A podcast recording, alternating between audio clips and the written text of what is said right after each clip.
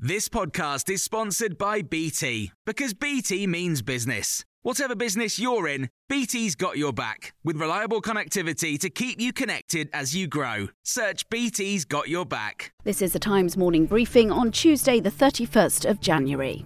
The International Monetary Fund says the UK economy will shrink and perform worse than any other in the developed world this year.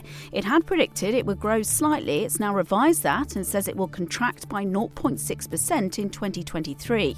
Dr. David Kuo is co founder of The Smart Investor and has told us these predictions are never set in stone. It's only a prediction, and it wasn't only that long ago when the IMF was predicting that the global economy uh, would slow considerably in 2023. And then just recently they said that uh, they upgraded that and said it wouldn't slow nearly as badly as they thought. So I think we have to sort of take whatever economic predictions there are out there with a huge pinch of salt. Three emergency workers have been fired over the way they dealt with Tyre Nichols after he was beaten by police in the United States. An investigation by the Memphis Fire Department found two medical technicians and an emergency vehicle driver failed to provide adequate care for the 29 year old.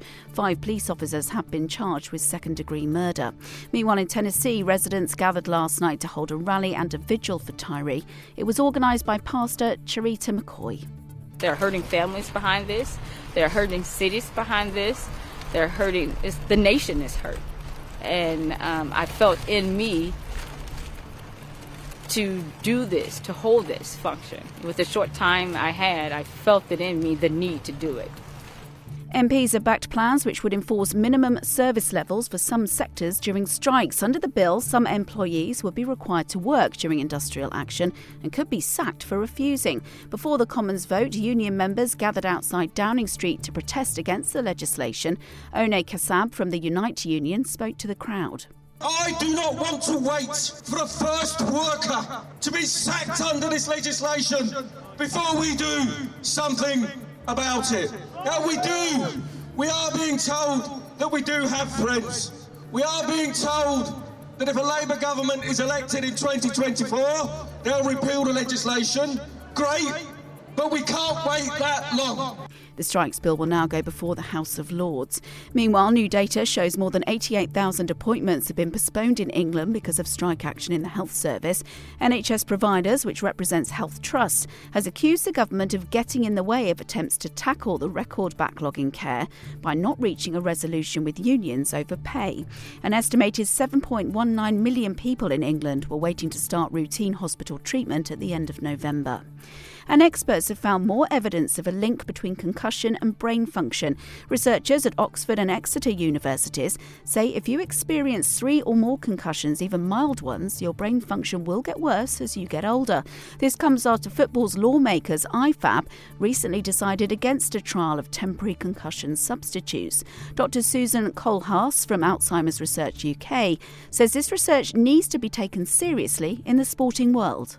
These findings really should send a clear message to policymakers and sporting bodies that guidelines, really robust guidelines, should be put in place to reduce risk of head injuries as much as possible. You can hear more on these stories throughout the day on Times Radio.